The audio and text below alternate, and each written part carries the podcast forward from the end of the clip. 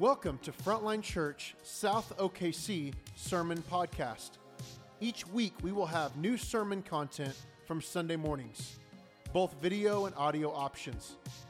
Please visit south.frontlinechurch.com for more information. If you have any questions, need prayer, or have any other needs at all, please email hello at frontlinechurch.com. Thank you so much for tuning in.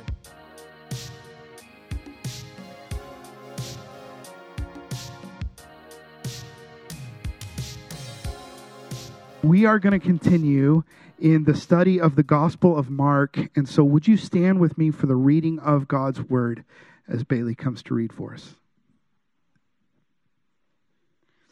The scripture for today's teaching is Mark 11, 27 through 12, 12. And they came again to Jerusalem. And as he was walking into the temple, the chief priests and the scribes and the elders came to him. And they said to him, by what authority are you doing these things? Or who gave you this authority to do them? And Jesus said to them, I will ask you one question. Answer me, and I will tell you by what authority I do these things. Was the baptism of John from heaven or from man? Answer me. And they discussed it with one another, saying, If we say from heaven, he will say, When then did you not believe him? But shall we say from man? They were afraid of the people, for they all held that John really was a prophet. So they answered Jesus, We do not know. And Jesus said to them, Neither will I tell you by what authority I do these things. And he began to speak to them in parables. A man planted a vineyard and put a fence around it and dug a pit for the winepress and built a tower and leased it to tenants and went into another country. When the season came, he sent a servant to the tenants to get from them some of the fruit from the, from the vineyard. And they took him and beat him and sent him away empty handed. Again, he sent to them another servant, and they struck him on the head and treated him shamefully. And he sent another, and him they killed. And so with many others, some they beat, some they killed. He had still one other, a beloved son. Finally, he sent to them, saying, They will respect my son. But those tenants said to one another, This is the heir. Come, let us kill him, and the inheritance will be ours. And they took him and killed him and threw him out of the vineyard. What will the owner of the vineyard do? He will come and destroy the tenants and give the vineyard to others. Have you not read this scripture?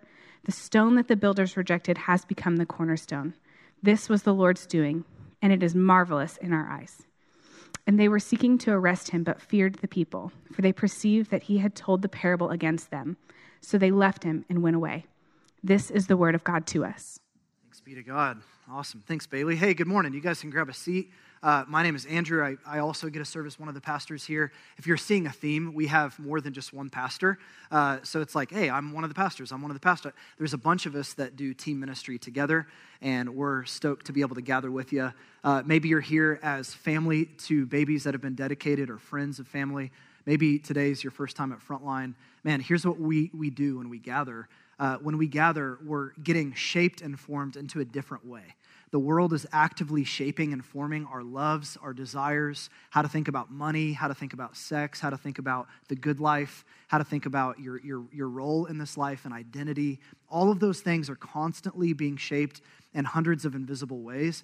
And what we're doing as we gather is we're actually intentionally sitting under the Word of God together to be reshaped into the image of Jesus to learn what it is to really be human as God defines it, to learn how to live in this world and to love God and love neighbor. So that's what we're doing as we gather. That's why we pray the prayers that we pray and do the different things in our service together. Does that make sense? Yeah, sounds good. If you've got questions about that, hopefully you can come to that newcomers briefing and we'll get a chance to meet you and talk with you there. So, welcome. We're so glad that you're here. Uh, we're going to be in Mark chapter 11 and part of Mark chapter 12 today. So if you have a Bible, go ahead and head that way. If not, we'll have the scripture up on the screen. Let me, let me take a second and pray for us. Father, thank you so much for this room of people. Thank you for uh, every story, and, and just specifically for the ones today that are carrying a lot of shame from either past things that they've done or things that were done against them. Today, I pray specifically that you would meet them and their shame and meet them with not what they expect, not with anger or with justice or with a cold shoulder pushing out, but really, God, would you allow them to experience your welcome? Allow, allow them to experience in this moment your fatherly invitation. And for all the ways that in my heart I have conflict with you and the truth, would you help me lose that today? help me lose that today. Help me actually be more submitted to you than I was before. Do that in my heart, do that in our hearts. We pray these things in your name, Jesus. Amen. I've always considered myself, I had always considered myself, I should say, a pretty kind person and not very argumentative and, you know, mainly servant hearted. And then I got married to my wife and, and realized that, that that beautiful image that I had of myself in my head wasn't actually real. Uh, and, and, then I, I never really thought that I was an angry person ever. Like I seemed to be pretty chill. And then my wife and I had three kids and I try to orchestrate the chaos that is bedtime every night in my house. And anger is very, very much at play in my heart. So, what's happening there? Can anybody relate to that? Well, I think what's happening there is that my wife and kids have some real problems that they need to work through and need help. No, it's I've got real problems.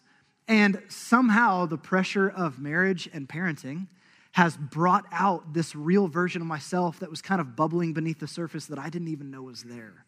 And listen, you don't have to get married, you don't have to have kids.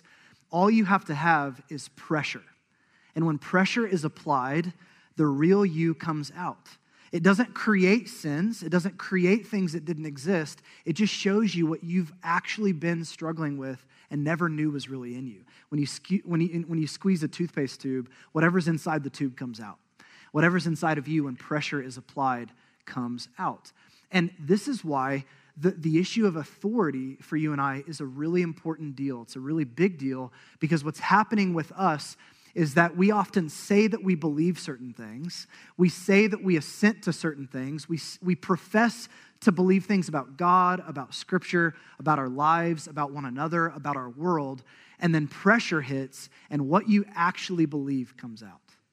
Now, here's what's so crazy pressure can be both bad things, like a painful season, uh, unexpected suffering that hits, something tragic that comes into your life, or pressure can be desire that you have, love for something, a want for something. And when that want or that desire is strong enough, who you really are and what you really think and what you really believe will be exposed. So today we're talking about this issue of ultimate authority. And here's what we're going to see happen. It's fascinating. We're going to see over the next few chapters in Mark uh, several conflicts between Jesus and the religious leaders of his day. It's not the group of people that you would think would be having issues with Jesus, they're religious leaders. You would think that those are the guys that have kind of their minds and their hearts attuned to the way of God, and they're not going to have a problem with Jesus. But actually, it's the religious leaders that are going to be con- uh, constantly confronting Jesus and having conflicts. In fact, there's seven different conflicts that are about to unfold in this gospel account. And it's going to reveal to you and I conflicts that you and I actually have with Jesus as well. Things that we have issues with when it comes to Jesus' teachings or his way or his authority as well. And we're going to specifically today look at two different dangers that these religious leaders faced and by default we face as well in our own culture in this moment today. So, with that, let me just kind of remind you where we're at. Uh, we've been in 10 chapters so far in this gospel account, really only covering about three years of Jesus' life and ministry. So, 10 chapters, we're covering three years of his life and ministry. And in chapter 11, there's a turn that happens. In chapter 11, Mark slows way down, and we enter into the last week of Jesus' life before his death and his resurrection. It's called Holy Week. And though today for us is Sunday, and the story that we're in, we're actually on Tuesday. And Mark's going to take six chapters to cover six days leading up to the death and resurrection of Jesus. So it's Tuesday, and he had just been in the temple, and Jesus is going to walk back into the temple. And I want you to notice what happens. Look at verse 27. And they came again to Jerusalem. This is Jesus and his disciples. And as he was walking in the temple, the chief priests and the scribes and the elders came to him. And they said to him, By what authority are you doing these things? Or who gave you this authority to do them? Now you might be wondering, authority to do what? What are they, what are they referencing? Well, if you remember last week when Josh was with us, Uh, what happened, really, this is yesterday for Jesus, but last week for us, what had happened in the story, Jesus entered into the temple. And the temple was supposed to be a place that God intended for his presence to dwell where people who are far from God could gather and, and, encounter the love of God, encounter forgiveness through sacrifices, that they could encounter moments of prayer and connection with God. That was what the temple was designed for. But the religious leaders of Jesus' day had made an absolute train wreck of the temple. They were using these sacrifices to sell and make money, taking advantage of poor people that were just trying to encounter God's presence. They were pushing out the Gentiles, not allowing them to even access certain places of prayer. They were completely misrepresenting God's heart for the temple, and Jesus had enough. And so, what we saw last week, yesterday for Jesus, was not happy camper Jesus. We saw angry Jesus. Like, I had a, a friend in high school that used to wear a shirt, Jesus is my homeboy. Do you remember those shirts? This is not homeboy Jesus. This is, I'm going to freak out on you and I'm going to flip over tables and I'm literally going to drive you out of the temple because you're making a mess of what God intended for this thing to be. And so they're coming to Jesus and they're saying, Hey, why'd you do that? And on the surface, that seems like a good question. Like if somebody came into your house and flipped over your coffee table, you'd be like, Why did you do that? And who gave you the right to come into my home and flip over my coffee table? So on the surface, it's a good question. But here's what you need to understand about these religious leaders you have the, the scribes, you have the chief priests, and you have the elders. And those three groups make up what's called the Sanhedrin. The Sanhedrin was 71 men from those three groups of people. And they functioned, think of it this way, as a supreme court of justice for the people of Israel. They were a buffer organization between Rome and Israel, and Rome essentially delegated a measure of political power to the Sanhedrin. They had a measure of legal power, and then ultimately they had all the religious power and authority over Israel. So here are men that feel entitled and feel like they have the authority to make decisions and to adjust things and to lead and to have authority over the people of Israel, and they feel threatened by Jesus. And instead of asking this question about, hey, who gave you the right to do this from a pure heart, what you're going to see is they're actually not interested in the answer at all. They're trying to trip Jesus up. Because if Jesus says the wrong thing, if Jesus says something that they deem blasphemous based on their understanding of the Mishnah, which is like a, a, a, commentary on the Old Testament that they were using, then they can have Jesus arrested and eventually they can have Jesus executed. That's what they're after. They're not after the truth, they're actually after Jesus tripping up. So look at Jesus' brilliant response in verse 29. Jesus said to them, I will ask you one question. Answer me. And I will tell you by what authority I do these things. Was the baptism of John from heaven or from God, is another way to say it? Was it from heaven or from man? Answer me. Now, this is absolutely brilliant for a lot of reasons. Like, what Jesus is doing here is not evading their question, he's not dodging their question by asking another question, and he's not even being sarcastic. What Jesus is doing here is an invitation for these religious leaders to process truth for just a minute. He says, Hey, I want to ask you a question. I'll tell you by what authority I do these things, but on that note, what authority did John the Baptist do what he did? Was that from God or was that just something that he did in his own human strength and power.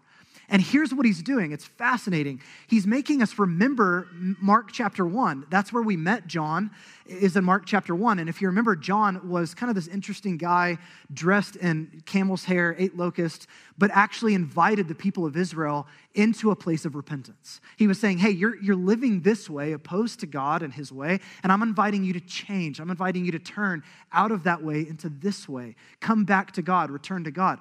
And all the people of Israel were flocking to John and going under the waters of baptism to demonstrate their heart to want to follow God, except for guess who? Most of the religious leaders. In fact, some of the religious leaders show up to John's baptism, and John calls them, you brood of vipers, which is not a compliment in the first century, right? He's, he's saying, you act like you want to do the right thing, but deep down, you really don't. And so these religious leaders had already felt threatened by John. But here's what happens next Jesus arrives on the scene, and Jesus goes under the waters of baptism and comes back up. What happens when Jesus comes out of the waters of baptism? The heavens are torn open, and God the Father speaks from heaven with an audible voice, and he says, This is my beloved Son, with whom I am well pleased. What more authority can you have than God ripping the sky wide open and publicly affirming you as his beloved son and giving you the authority? That's what's happening here. He's saying, Remember John. And if you understand who John is and what John's purpose was as a messenger preparing the way for me, then you're going to understand who I am and where I get my authority. But there's another layer here. Let's go back even further. 400 years before Jesus arrives on the scene, uh, uh, there's this prophecy in Malachi chapter 3 about John the Baptist and about what this would mean for Jesus. Now, think about all of this in the context of Jesus being in the temple, flipping tables and purging it. Malachi 3, verse 1 Behold, I send my messenger, and he will prepare the way before me. That's John the Baptist. And the Lord whom you seek, look at this, will suddenly come to his temple and the messenger of the covenant in whom you delight. Behold, he is coming, says the Lord of hosts. What, what, is, what is this Messiah going to do when he gets to the temple? Verse 2 But who can endure the day of his coming, and who can stand when he appears? For he is like a refiner's fire and like fuller's soap. He will sit as a refiner and purifier of silver, and he will purify the sons of Levi and refine them like gold and silver these religious leaders knew their Old Testament. They would have known this. And Jesus is saying, process who John the Baptist is. Because now you realize that I've suddenly arrived at my temple and I am purifying the sons of Levi. I'm doing the thing that John was preparing the way for. You want to know who I am and by what authority I do these things? That's my authority, both from history and from scripture and from the divine voice of God Himself from heaven. What a phenomenal answer. It's almost as if Jesus really is God, right? This is a brilliant answer. So, what's their response? Do they fall on their knees and go, Oh my gosh, God is among us? No. Look at verse 31. And they discussed it with one another, saying, Well, if we say from heaven, he will say, Well, then why did you not believe him? But shall we say from man? They were afraid of the people for they all held that John really was a prophet. This is so funny in a sad way. Jesus is asking them a question as an invitation to process who he really is and his identity and his authority. They seclude themselves off from Jesus for a minute and huddle up and have a meeting. Jesus is like 10 feet away, and they're like, what do we, how do we answer this question? And here's the dilemma that they're in. They actually did not believe that John the Baptist was a real prophet sent from God. But all of the people of Israel did believe that. They were really nervous that they would lose credibility among the people. They were really nervous that they would lose their political power and their influence and their religious authority over Israel. So they, they felt like, well, we can't say that he wasn't sent from God because then our constituents are going to rise up and be mad and we'll lose the company car and we might lose our jobs. That's what they're thinking. But if they say, okay, well, let's just appease the people and say that he really was sent from God, then Jesus is going to ask us, then why didn't you idiots listen to him if he really was sent from God? So, what do we do? How do we answer what Jesus is asking us? Do you notice the twisted nature of their heart? They're not interested in the truth right now, they're after something else. So, notice what they say in verse 33. So they answered Jesus, We do not know. And I just imagine them saying that very slowly and painfully, right? Have you ever met someone who has a hard time saying, I don't know the answer to that question? I'm one of those people that feels like I always have to have an answer to the question. It's hard for me to say the words, I do not know. I imagine them in this moment like cringing and going, We do not know. The reality is they do know, but they're lying because they're trying to cover up the fact that they're just afraid of losing their power. So, Jesus, his response, he said to them, Neither will I tell you by what authority I do these things.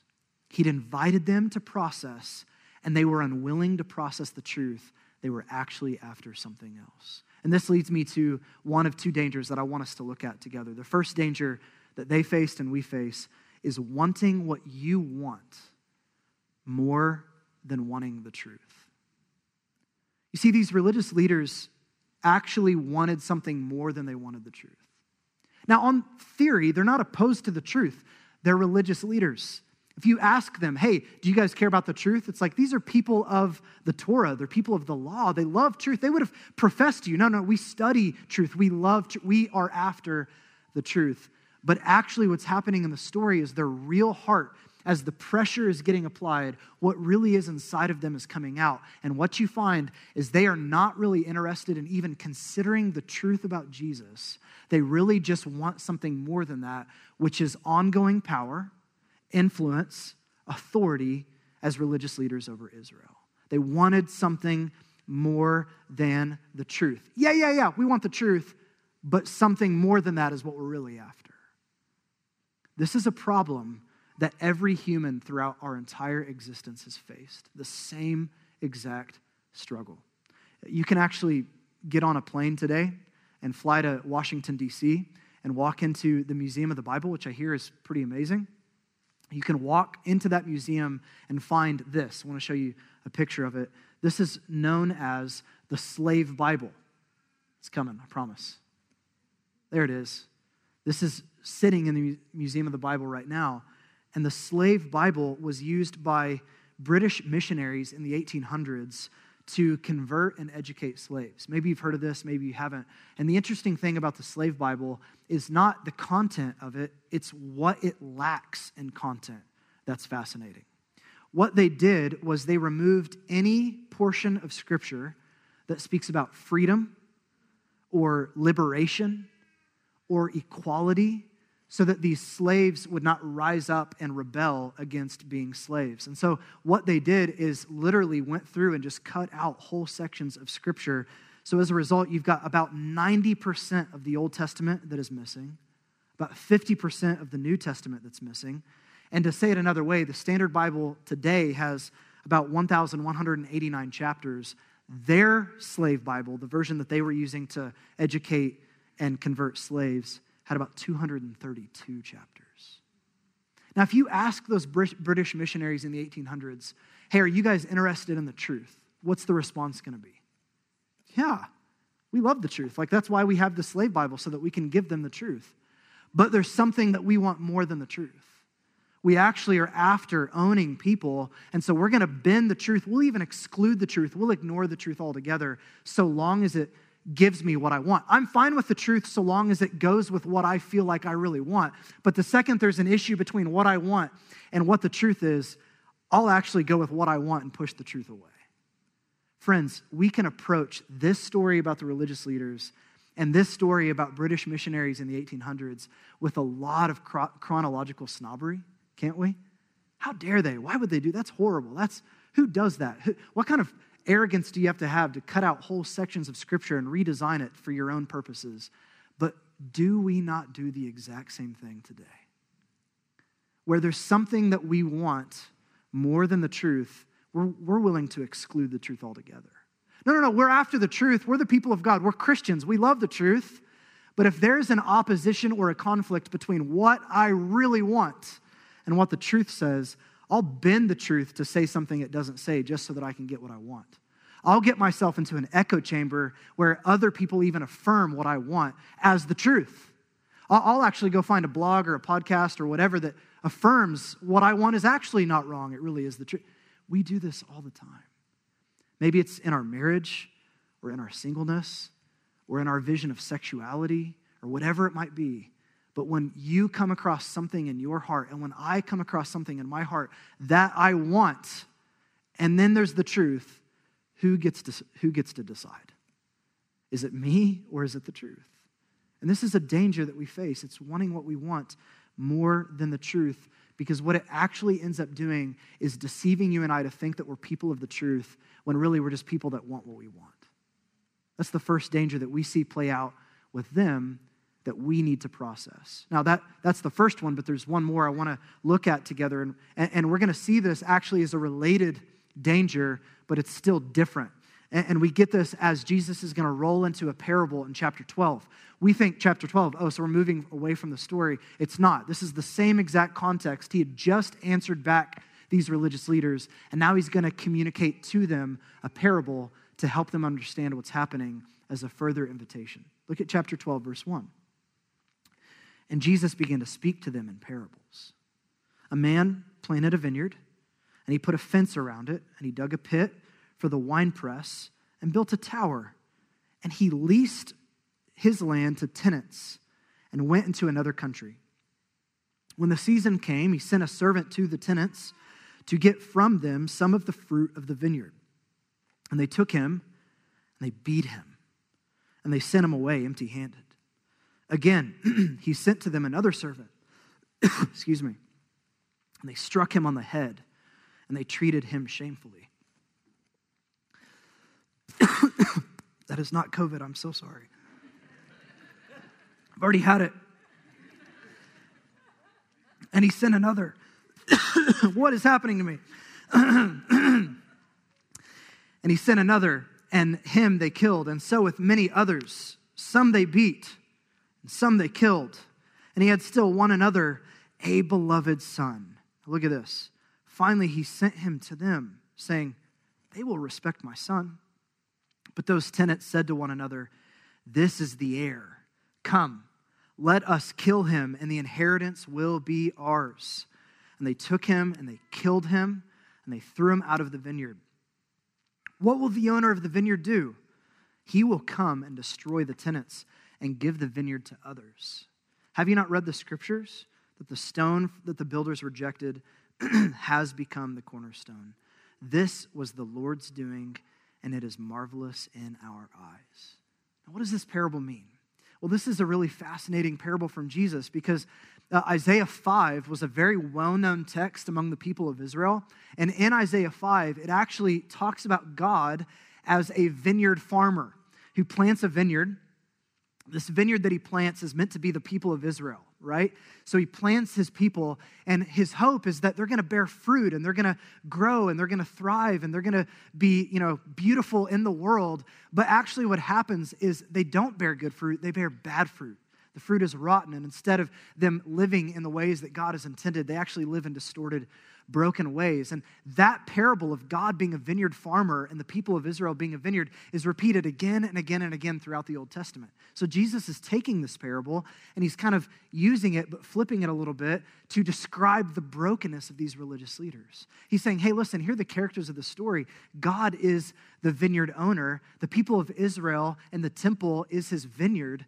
And these tenants that God has entrusted the vineyard to are these religious leaders. And you know that the job of a tenant isn't to own things and control things, but it's actually to care for the thing that God has entrusted to you and to, to, to do whatever you're doing in line with his heart.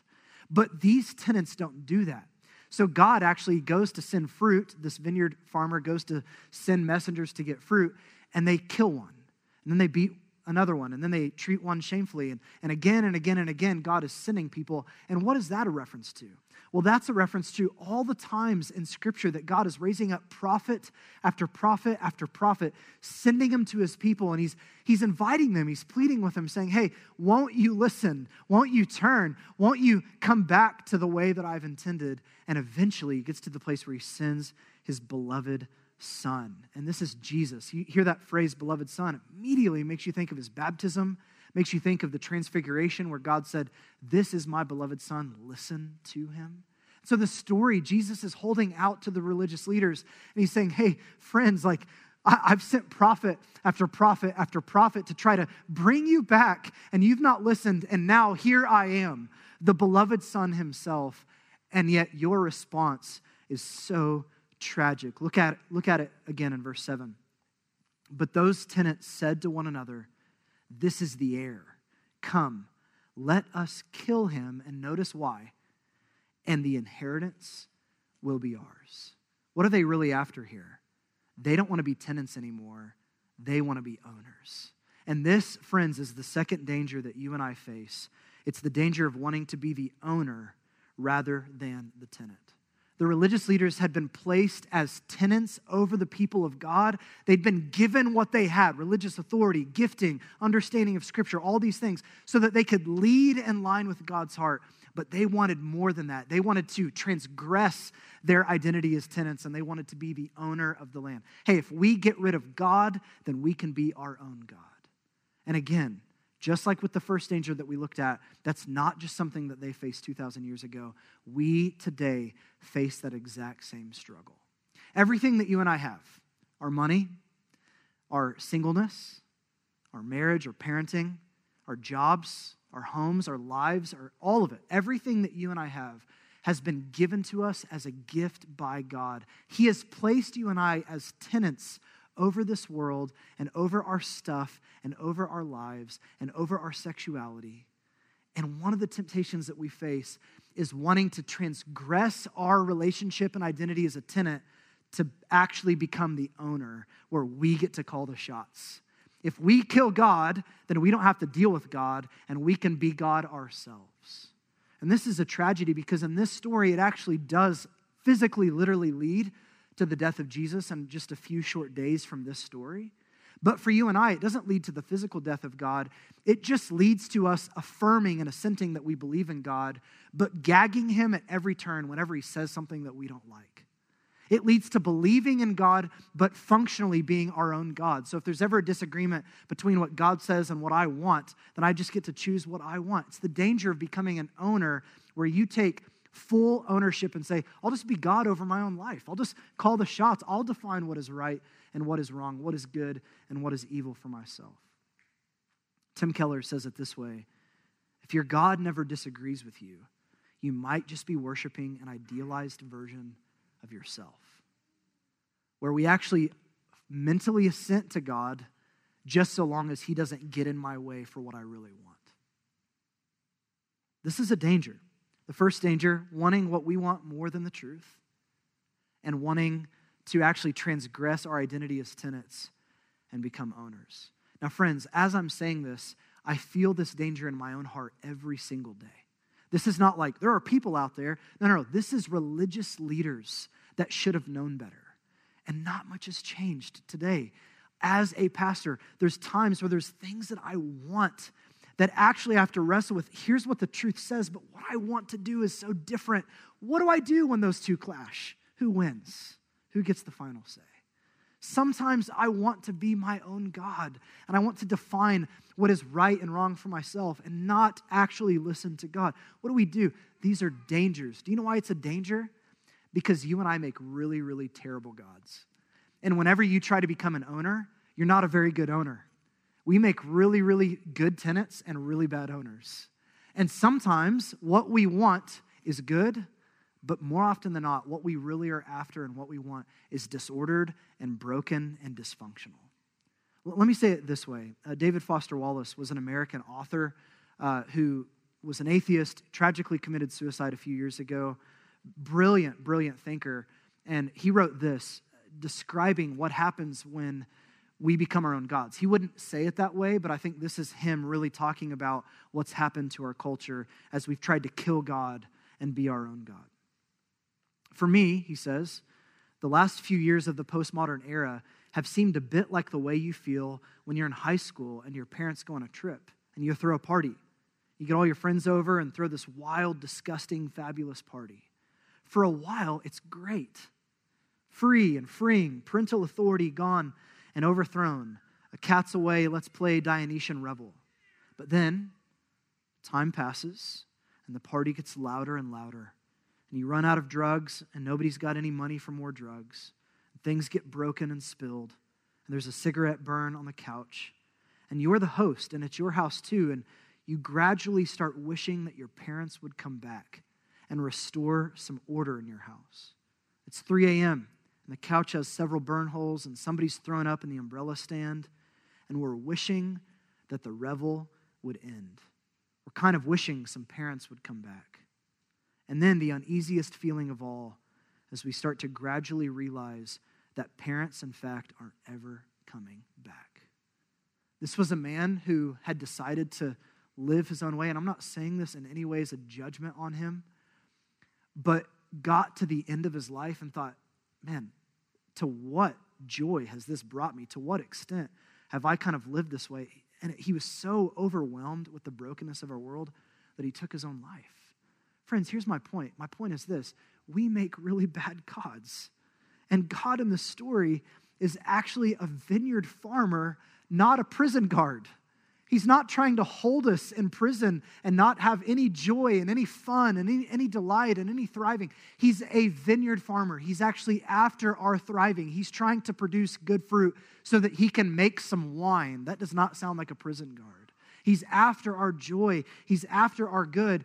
The restrictions and the authority and the no's and the truth that he's putting in our lives are meant to be for our good. And when we rebel against those, it does not lead to more thriving, it leads to more dysfunction and even death itself. So happy Sunday. Thanks for coming on Baby Dedication Sunday. Some of you are like, what a depressing church. Somebody left a Google review on our. Uh, on our uh, Google review, we were preaching through Job, and it was one star, and it just said depressing. It's like that's amazing. I get it was really depressing. I mean, they were right. Um, so maybe you're like, one star this sermon, this is terrible. Where do we go from here? What is the point of the story? What is the point of looking at these dangers? Well, here's the point, and I'll close. This is in you and it's in me. And yet, what I want you to see is the overwhelming patience and kindness and res- re- resilience to again and again and again come after his people, even when they say no. How many times did this vineyard owner send one messenger after another, after another, after another? He would not stop. It's almost ridiculous. It's almost like, dude, if they kill one guy, that's a problem. If they kill two, stop sending guys. Not God. I'm going to send another one. I'll send another truth. I'll send another prophet, another messenger, to the point to where the scriptures culminate in the story of for God so loved the world that he gave his only son so that whoever believes in him, not mentally assenting to, but actually believes in him, won't perish, but will have eternal life. God is after us even when we are not after him. God is after our good even when we try to kill him to be owners. God is after us because he knows that at the end of the day, all your desires find their culmination in the person of Jesus Christ. What you really want is found in him.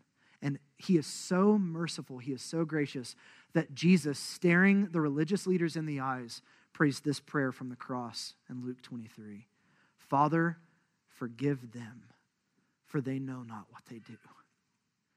Hey, if you're here today and you're like, yeah, I basically don't want to be a tenant. I want to be an owner of my life. God is looking you in the eyes saying, Father, forgive them. And He's pursuing you and He's reaching out to you. If today you find yourself in this secret struggle between what is true and what you really want, and you're willing to bend the truth to get what you want, He's not mad at you, He loves you. He's calling out to you. He's inviting you every step of the way. He's trying to get these religious leaders to consider reality. Friends, how will you respond? They respond like this in chapter 12, verse 12. And they were seeking to arrest him, but feared the people, for they perceived that he had told the parable against them, so they left him and went away. Pride. They do not listen, they do not receive. How will you respond? Will you respond with humility? So let's stand. Let me pray for you. Father, I pray for my friends. I pray for us today in this room where there's a competition in our hearts between truth and desire, where those are competing things. I pray for the grace in my own heart and for the hearts of these people that we would lose that battle every time and that you would win it. When you and I disagree, when you and my friends disagree, I pray that you would help us lose that fight every time. We pray for grace to not just say we're followers of Jesus, but functionally to put ourselves underneath your authority. And we just confess I mean, we've lived long enough to know that we make really bad owners. Some of us have made a real mess of our lives. And God, you're actually drawn towards us in our mess. You actually are drawn towards us with mercy and grace, not to bring judgment, but to bring forgiveness and healing and sanity and hope. And I pray for that today. I pray that you would give us the grace to not be like these religious leaders. God, I just confess this is in my heart. I see so much of their behavior in me. I pray that you would purge it out of me. And when you invite me into a different way, help me not be stiff necked. Pray that for my friends. In Jesus' name, amen.